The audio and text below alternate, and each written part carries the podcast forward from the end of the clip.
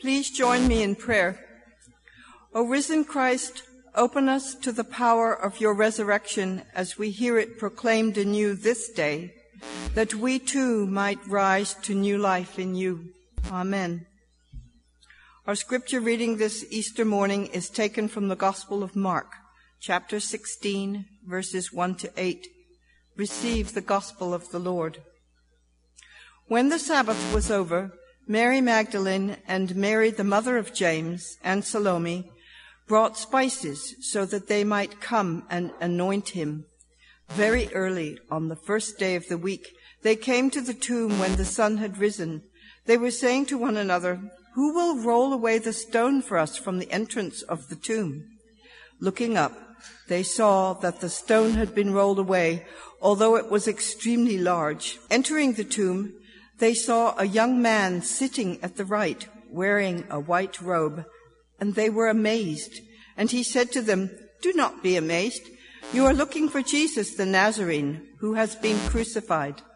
He is risen. He is not here. Behold, here is the place where they laid him. But go, tell his disciples and Peter, he is going ahead of you to Galilee. There you will see him just as he told you. They went out and fled from the tomb, for trembling and astonishment had gripped them. And they said nothing to anyone, for they were afraid. This is the gospel of the Lord. Thank you, Jenny.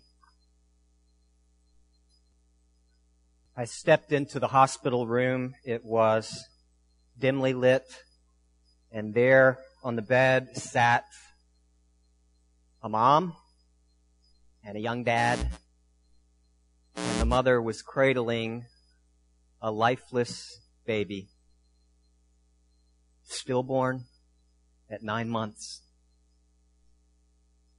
There was a ball on the floor and a tub of water that had assisted in the labor. I'd been praying for them all night because it was expected there had not been a heartbeat. And as they held that child, I grieved with them. It was heartbreaking. Death is cruel. Death, the Bible calls an enemy, an invader, an opponent. And as they wept in silence over their child, their son, their firstborn son, what could be said? What words could be offered?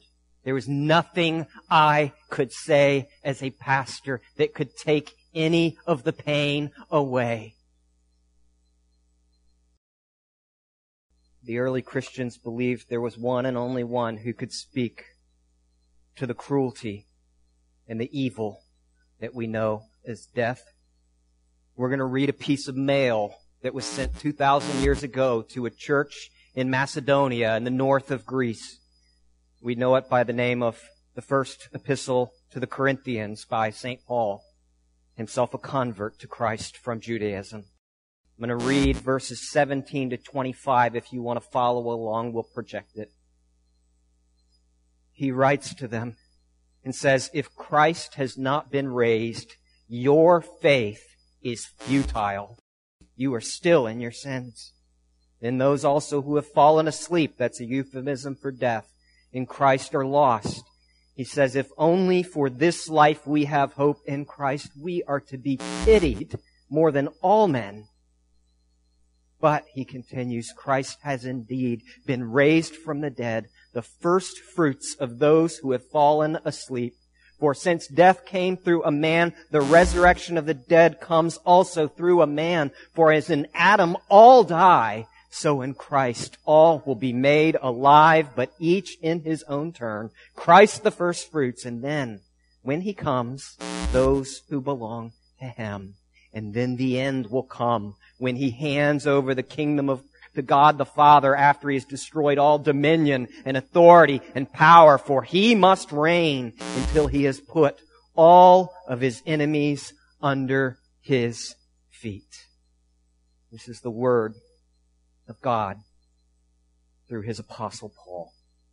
And we see here in this passage, wrestling with issues of death and resurrection, an incredible human longing for something that seems scientifically impossible, that those who die could come back to life again. Friends, is it even possible? I mean, our experience of death is, is, is an experience of finality. We don't see people. They die and they stay dead. And yet, Paul is actually upping the stakes on this question. He's, he's throwing all of his eggs into this one basket. He says in verse 17, and then in verse 19, he says, if Christ hasn't been raised, your faith is, is futile. Your fools to be here on Easter Sunday if it didn't actually happen, if it's just a fairy tale because we're gonna die and we're gonna rot and you won't be at your own funeral and a billion years from now when the stars have gone out, no one will ever know that humanity even existed. He says, if it's just for this life that we have hope in Christ, we are to be pitied more than all people. It's a, it's a totally different way of, of making decisions about, about religion, you know, because the way we in our culture have been trained to think about religion is if we, we hear something and we like it, we say, I believe that. And if we hear something we don't like it, we say, I don't believe that. Uh, and so we do that with, with the Bible. You know, if something in the Bible sounds nice, we're like, yeah, I believe that. If we don't like it, it's, it, I don't believe that. And yet St. Paul, who wrote this, came to his religious convictions in a completely different way. He didn't like Christianity.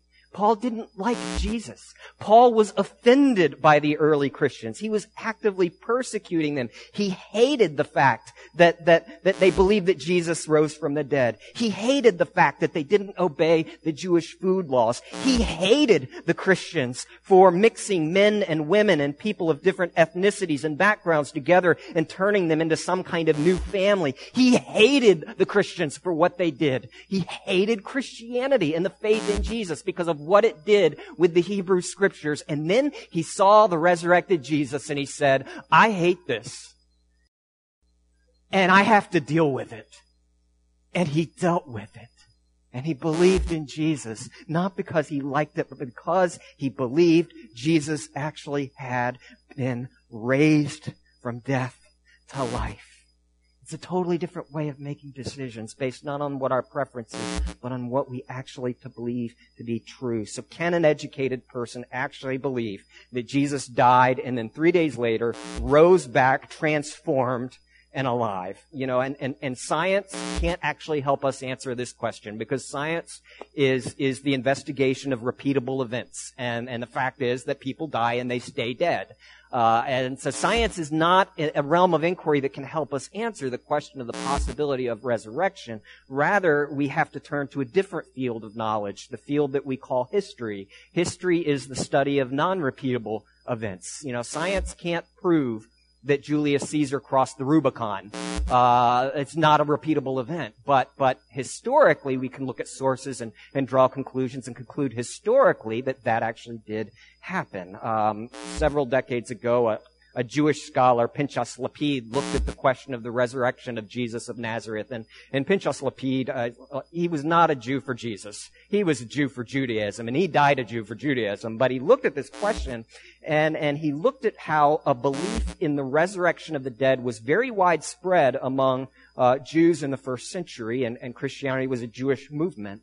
Uh, and yet, the view at the time was universally that resurrection would happen at the end of history that, that everybody would die and everybody would be raised from, from death to life to stand before God for judgment. He, there was no concept of resurrection happening in the middle of history. And so it was unexpected. No one was expecting that. Not even the disciples. You know, the men had deserted after Jesus died. They all ran away. The women were the ones who had to then uh, uh, clothe and wash Jesus and prepare him for, for funeral. Uh, and, and, and, and then he points out how there are some very uh, extreme, counterproductive, honest elements within the gospel accounts. For example, the first witnesses to the resurrected Jesus in the gospel accounts were women. And he, he, posits that if the early Christians were making up this story, they would not have made the, the first witnesses of the resurrected Jesus women. Why not? Because women could not testify under Roman law. Women could not testify in court under Jewish law. They were considered at best half a witness because women were viewed as unreliable. It was an intensely misogynistic culture. Uh, and, and, and so that, he says it, it had to have happened because they would not have made it up and put women as the witnesses because it, it loses its credibility. And then he puts, looks at how Jesus on the cross dies, not a heroic death as one would expect in making this up, but rather he dies with a whimper, saying that God had forsaken him, crying out in Aramaic, Eloi, Eloi, lama sabachthani, my God, my God, why have you forsaken or rejected me? The early Christians wouldn't have made up a story of, of, of their Savior and their King and their leader being rejected by God and then buried with, with women as the first witnesses. And then you look at how, how the disciples, the apostles, the, the leaders of the new church when the Bible was being written, how they were portrayed in the gospel accounts as total idiots. Jesus tells St. Peter, get behind me, Satan. You know, if, if the Pope wants to create a new religion, he's not going to have the leader of the religion call him the devil. And so, so Pinchas, Pinchas Lapide, you know, he, this Jewish, he, he concludes, that it would have taken a larger miracle to explain the faith and confidence of the early Christians than a resurrection from the dead. Historically, it had to have happened. It otherwise would have never been recorded the way it is recorded. Is it possible? I think historically we've got a very strong case for the resurrection of Jesus of Nazareth. Can you imagine a world in which resurrection is actually a possibility? You know, in our busyness with our apps and our constant overscheduled life and constantly entertaining ourselves, we, we often, I think, miss the real wonder and beauty of the universe in which we live. I saw it yesterday at the petting zoo outside as I watched small children, wide-eyed wonders, rushing to hold and touch these little baby goat, baby lambs and goat, and, and we had a llama and a baby horse and bunnies and those poor little yellow ducks that just got manhandled and dropped and stepped on and I, I was, I was guard of the ducks for the last half, but, but it was the wonder of these children at the beauty of God's creation drawn to it. Have you lost that wonder? Have you lost that incredible sense that you're walking around in a universe that is filled with magic and mystery and beauty, the fingerprints of God all around us? Can you imagine such a universe? Uh, you know, Brett, Brett Badorf, um, lives uh, lives in Antarctica. Not many people live in Antarctica. He actually lives at the, the Amundsen Scott South Pole Station on the South Pole, literally, like the pole sticking up, you know, with a, you know, yeah, barber's pole. Uh, he's right there, uh, not the side with Santa, um, but South Pole. Uh, he writes this. He says, "My best moments during my winters in Antarctica. That's when it's completely blackout are spent walking outside where isolation and darkness meet. I pause to reflect on God's vast infinity, gazing at a crystal clear view of, of the Milky Way. We've got a photo of that, uh, what that looks like from the South Pole Station. Seeing constellations that are invisible back home. He writes, stepping outside into 90 degree below zero Fahrenheit weather with an added 30 degree wind chill is daunting. But he writes, every moment in the wild, I feel God's overwhelming presence as I'm made aware of His transcendence. I enjoy learning about the sciences that explore the vastness of space. But the more I learn, the more I see the intricate hand of God weaving the tapestry of the sky. One person on the station told me it was absurd amid all this infinite wonder to believe in a God who would be bothered with such an inconsequential planet, let alone the individual people on it. And yet gazing into the unbridled magnificence of our galaxy, I felt anything but irrelevant to God. Quite the opposite. I felt God's tender and personal grasp. Got a video. Can you play that video?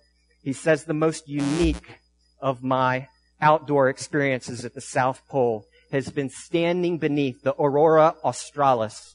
Even with a scientific understanding of what causes this phenomena, it is easy to stand in awe of a creator who moves beyond simple function and into incredible beauty. Lindsay Whaley, a professor of mathematics and linguistics at Dartmouth, Dartmouth writes, Billions of people around the world celebrate Jesus' resurrection. But can we seriously take it at face value? Or, or is Christianity, as, as cosmologist Stephen Hawking once put it, a fairy story for people who are afraid of the dark? Resurrection is a, a, concept even intellectually responsible. Is it even responsible in the 21st century to believe? We, we know death equals decomposition, which equals dirt. Again, Stephen Hawking writes, I regard the brain as a computer which will stop working when its components fail, and there is no heaven or afterlife for broken down computers. But what if the wonder and beauty of the cosmos are in fact a sign telling us that there is more going on, that we are in a universe where resurrection is possible because there's a universe with a God. Whaley continues, for me the resurrection requires just one external hypothesis, that there is a God who can perform miracles. In a Western university setting, belief in God can seem terribly far-fetched, let alone belief in the resurrection. But are we ready to ask ourselves whether we can really live as if death is final? You know, can we really live as, as, as if we're just random and meaningless, a blip in history with no true story, no ultimate significance? Can we really live as if we're just gnats that get squashed underfoot, a collection of atoms whizzing about in a random way and that happen to develop and combine in such a way as to have sentience? Can you live as if there's no God to say what is right and wrong. There's no such thing as evil. There's no such thing as goodness because there's no standard which can dictate what goodness actually is. Can you live as if what the Nazis did in the 1940s was meaningless and not wrong? Can you live as if it's not wrong for Islamic State to throw gay men off the top of tall buildings as a spectacle for their friends and family? Can you live as if American chattel slavery and racism was not evil? Can you live as if the Orlando club bombing was okay? Can you really live in a universe without a moral order? Can you live as if there's no significance to it? Reading your child a bedtime story or holding the hand of a grandmother as she passes from this life. I've known lots of atheist friends. I grew up atheist. My father, I believe to this day, remains there. And I have never met an atheist who can live as if there is no God. I see in the atheists I know integrity, concern for human suffering, but it's borrowed capital intellectually. Living as if human life really were sacred, as if, as if truth really were better than deception, as if love really were better than hate, as if there really is some ultimate meaning or purpose, as if we all do have significance, as if there really is a God behind all of this. You can't live as if it's meaningless, friends. What if it's all true? Can you imagine such a world? At a 2016 Isaac Asimov Memorial Debate, the American Museum of Natural History, the question arose of whether or not this universe is a simulation. Astrophysicist Neil deGrasse Tyson, who was hosting the debate, said that he thinks the likelihood of the universe being a simulation may be, quote, very high. He says he wouldn't be surprised if we were to find out somehow that someone else is responsible for our universe. Tyson uses a thought experiment to imagine a life form that's, that's as much smarter than we, as, as us than, than we are to dogs or chimps or terrestrial mammals. Says, what would that look like to them? What would we look like? We would be drooling, blithering idiots in their presence. Whatever that being is, it very well might be able to create a simulation of a universe. And Tyson goes on to say, and if that is the case, it is easy for me to imagine that everything in our lives is just a creation of some other entity. He continues, I'm saying the day we learn that it's true, I will be the only one in the room saying, I'm not surprised. Friends, we've been saying it's true for thousands of years, but it's not a simulation. It's a reality. If you can see the evidence in this universe that it's a simulation run by an unimaginably intelligent outside intelligence, is the thought of God so out, outlandish? And would such a God not be able to resurrect us? I mean, the universe with all its vast immensity, 14 billion years ago, space and time exploded into existence. Before that, there was nothing. You know, you think of nothing for a minute. Picture nothing in your mind. Uh, now, whatever you're picturing, that's actually something. You need to get rid of that. Um, Jonathan Edwards said, says nothing is what sleeping rocks dream of. Uh, you know, there are 10 billion galaxies in the observable universe, something like a billion trillion stars in the observable universe. And the Bible says that this intelligence, this outside intelligence is sustaining that moment by moment, but all of that came from nothing. You, you could talk about, you know, bubble universes and whatnot, but the research is pointing to the fact that, that time itself had a beginning. And the universe has a limit that is expanding outward. You know, this is the kind of God a God this big, this massive, then do you think that the death of a human being is really such an obstacle to such a God should he choose to love us? What if we are computers? What if our brains are computers that do ultimately break down? But what if our Creator is able to take your software and all of your data and upload you to the cloud as your computer crashes? What if he is able to then download you at some future point into a new model, humanity 2.0? Friends, that's what we're talking about when we talk about death and resurrection, being uploaded to the cloud, to a heaven, to a paradise, various language in the Bible. Uh, perhaps Hawking is right about the computer, but perhaps he's wrong about the finality. Can a soul, can personhood exist apart from the brain? Um, strange things have been happening. Um, in the medical literature, there's there are increasing accounts that, that fail to fit neatly with the prevailing assumption that the mind or soul is merely a working of the brain and nothing more. Uh, it's something that happened in my own family. We got another photo. This is my grandma, um, Grandma Johnson, Dorothy Johnson. Um, she was a pistol. Uh, but she's the one who prayed me into the kingdom uh, when uh, uh, when when she saw my family. Um, my grandma had suffered years of dementia, and before her death, she had gotten to that point. Some of you have wa- watched this. Some of you have gone through this. Some of you have experienced it in your own family of watching your loved one and there's less and less of her every day, every month, every year. And she finally got to that point where she couldn't talk. She couldn't recognize anybody. She didn't know who her own daughter was. And then one day, my Aunt Sandy got a phone call from the nursing home saying, something's happened with your mom. You need to come over now. What's happened to my mom? Did she die? No, no, it just come over right now. And she got there and she walked into the room and my grandmother was sitting up, fully alert, saying, Well, hi Sandy, how are you? And she conversed with her for 15 minutes as if nothing had ever happened. She was perfectly normal. My aunt says at that moment she could remember the name of every single dog she had ever had in 80 years, and she had a lot of dogs over 80 years. And my aunt then ran out to the car to get something. And as soon as she got to the car, her phone rang, and it was inside the nursing home. They said, your mom just died a minute ago. My aunt said it's as if she was being healed as her brain finally died and she was being released. Professor Alexander uh, teaches cognitive science at the University of Vienna. He's doing a large scale study on this phenomenon, the first of its kind, on terminal lucidity. In one account from his database, an elderly woman with Alzheimer's never speaks, no longer recognizes her loved ones when they come to visit, and shows no expression. By the looks of her, she's a human vegetable. She's been this way for over a year. Her brain's cerebral cortex and hippocampus, which are necessary for memory, for thought, for language, normal consciousness, have shrunken severely. Her brain bears very little resemblance to anything that would be healthy. And yet something happens. As reported by both the nursing staff and her care unit and her family members, Unexpectedly, she sits up in bed. Then she swings her feet around and stands up. Her face is no longer blank, no longer motionless. She walks over to the telephone. How, with very little brain matter, does she know it's a telephone? She dials a phone number from memory. How does she still have a memory?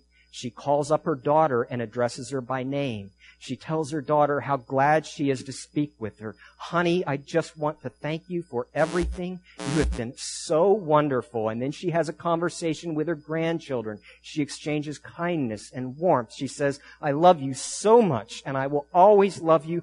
Don't forget me. I love you. Your grandma loves you. She says farewell. She goes back to bed and shortly thereafter she dies. Terminal lucidity a review and a case collection by Michael Nahm and Bruce Greyson of the Division of Perceptual Studies, Department of Psychiatry and Neurobehavioral Sciences at the University of Virginia et al., Archives of Gerontology and Geriatrics, Volume 30, 2011. It's where I get all my best stories. Haig in 2007 reported the case of a young man who was dying of, of, metastatic lung cancer that had spread to his brain. And toward the end of his life, a brain scan showed little brain tissue left because the expanding tumor had not just pushed out the brain matter, but actually destroyed it and replaced it. He had a tumor instead of a brain. He had lost all ability to speak, all ability to move. And according to a nurse and his wife, one hour before he died, he woke up and said goodbye to his family, spoke with them for about five minutes, then lost consciousness again and died. This man had very little brain left. Yet one hour before his death, with no brain, in the midst of the dying process, he somehow functioned and communicated completely normally for five minutes. It's as if his, his mind were separating from his brain, as if the mind had been there all along, but had been encumbered because it had a defective processor. It had a broken down computer, but the software was still there. The data was still there. It was just waiting for release from the defective computer that is our dying bodies. It's as if death is not the end, but body and soul intended to be in union can separate and continue separately. Friends, none of this fits with scientific materialism. In Shakespeare's words of Hamlet, there are more things in heaven and earth, Horatio, than are dreamt of in your philosophy. There's reason historically to believe in Jesus, that he died and that he rose. The cosmos suggests that God could accomplish such a feat. Uh, there are these cases that suggest the soul continues. If these things are true, that Jesus rose from the dead, then that's a game changer, friends, because a resurrection changes everything. How does it change everything? Well, for one thing, it gives us a different horizon. To have our software uploaded to the Creator's mainframe is one thing, but if the resurrection spoken of here in this passage is coming, then it means we continue. Uh, but but there's there's a horizon beyond that when, when we get downloaded into a new model, when our bodies are restored and made whole, when the dead rise from their graves alive and transformed as Jesus was transformed. It means Christ's victory over, over, over everything and over even death itself. He must reign until he has put all his enemies under his feet and the last enemy to be defeated, Paul writes, is death. Here we see Jesus as a victor over death. You know, when you look at the work of Jesus Christ, there are different facets you can look at it from. From one angle, you see as an atoning sacrifice where Jesus takes the blame for us so that we can get blessed instead of him. From another angle, the gospel is a story of a father who takes in and adopts the wayward into his family, making us the people of God. But from another angle, the gospel is about Jesus who comes when we're defenseless and he goes to war against our enemy death and he fights it and he fights it to the very end. And when death thinks it has accomplished its victory, Jesus bursts forth from death, putting an end, the death of death in the death of Jesus Christ. And that means that Jesus is coming again. Paul says that these are our first fruits of, of those who have fallen asleep. And, and that, that means that there's something bigger coming. You know, when I, it's, it's an, it's a farming analogy, and there aren't a lot of farmers in this room right now. Maybe some of you were raised on a farm, but, but if you can think of first fruits and what that means, if you can imagine me about three weeks ago when winter had dragged on and on and on, and every tree was bare, and the ground was brown, and the sky was gray, and there was no sunlight, and it was freezing cold, and I was running the heat constantly. I looked out my window, and it's just pure death. It's a dead landscape. It's, it's apocalyptic. And then then I see on the magnolia tree outside my window one little tiny bud popping out of a bare branch. And my heart lit up because I saw that and I saw it and I said, Oh, I know what's coming next. That's Jesus' resurrection. Because what happens then to his universe is it bursts forth at the end of history into life, blossoming, coming to life. Jesus, who, who on the cross destroyed the ruler of this world, judged him, and drove him out. Jesus, before whom every knee will bow. God the Son, whose enemies are a footstool for his feet.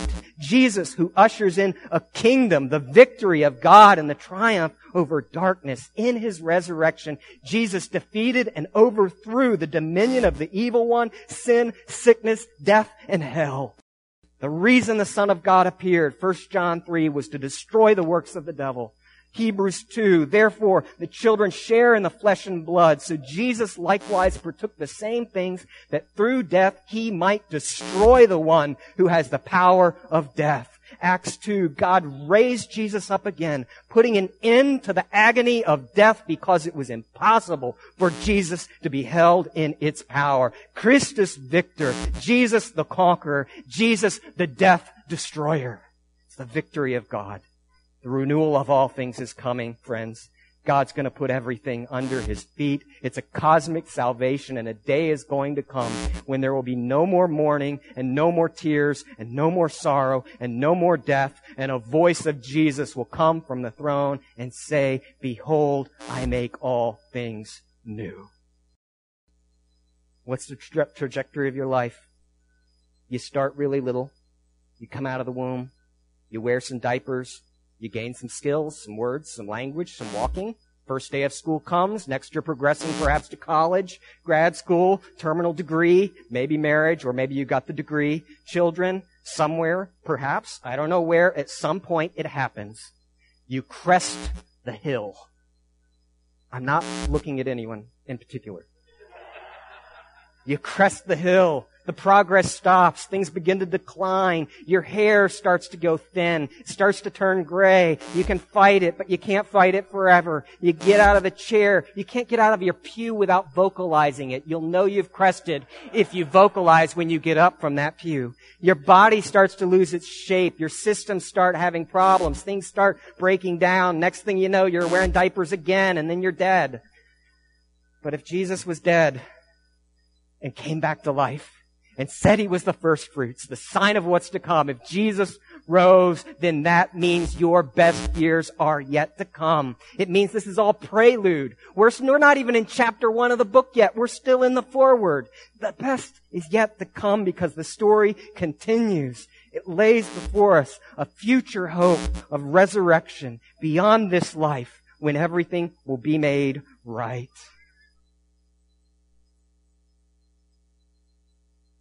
Visiting those parents and their dead son in that hospital room.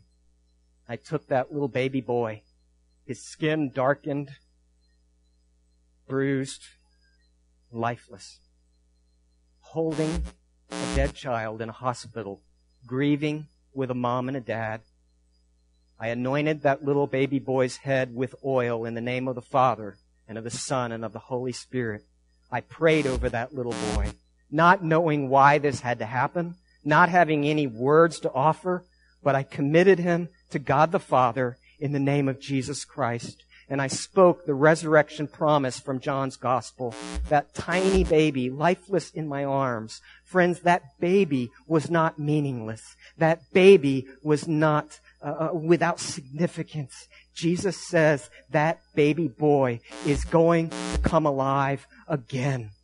His death was a sacrilege. It's not the way the world was meant to be. Death, a cruel invader, but Jesus died and rose for that little boy. And Jesus says that little baby boy is going to live again. He is going to climb rocks with his dad. He's going to be calling his mom out onto the dance floor. He's going to be throwing and pitching balls. He is going to be loved and, and, and give love. He is going to be alive and fully human. There's little that I can say in the face of the tragedy and evil that is death but there is one who can and does speak into it. He says in the book of Revelation, I am the living one.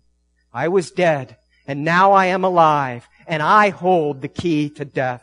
He says, I am the resurrection and the life. Whoever believes in me, though he die, he shall live forever. Amen. Let's pray. Lord Jesus Christ, you are the one who died and rose. And so we worship you and declare you our great hero this morning. Lord, we consecrate to you the elements on this table, Lord, that you would preach good news to us who are poor, to us who are dying. For we are still in the land of the dying, Lord, but as you nurse us and walk with us, we will soon be in the land of the living. And we know that when we proclaim, or when we, we eat this meal together, we proclaim your death until you come again. And we look for that day, Lord Jesus. You are our only hope in life and in death because you are the one who conquered our great enemy. We give you thanks. Amen.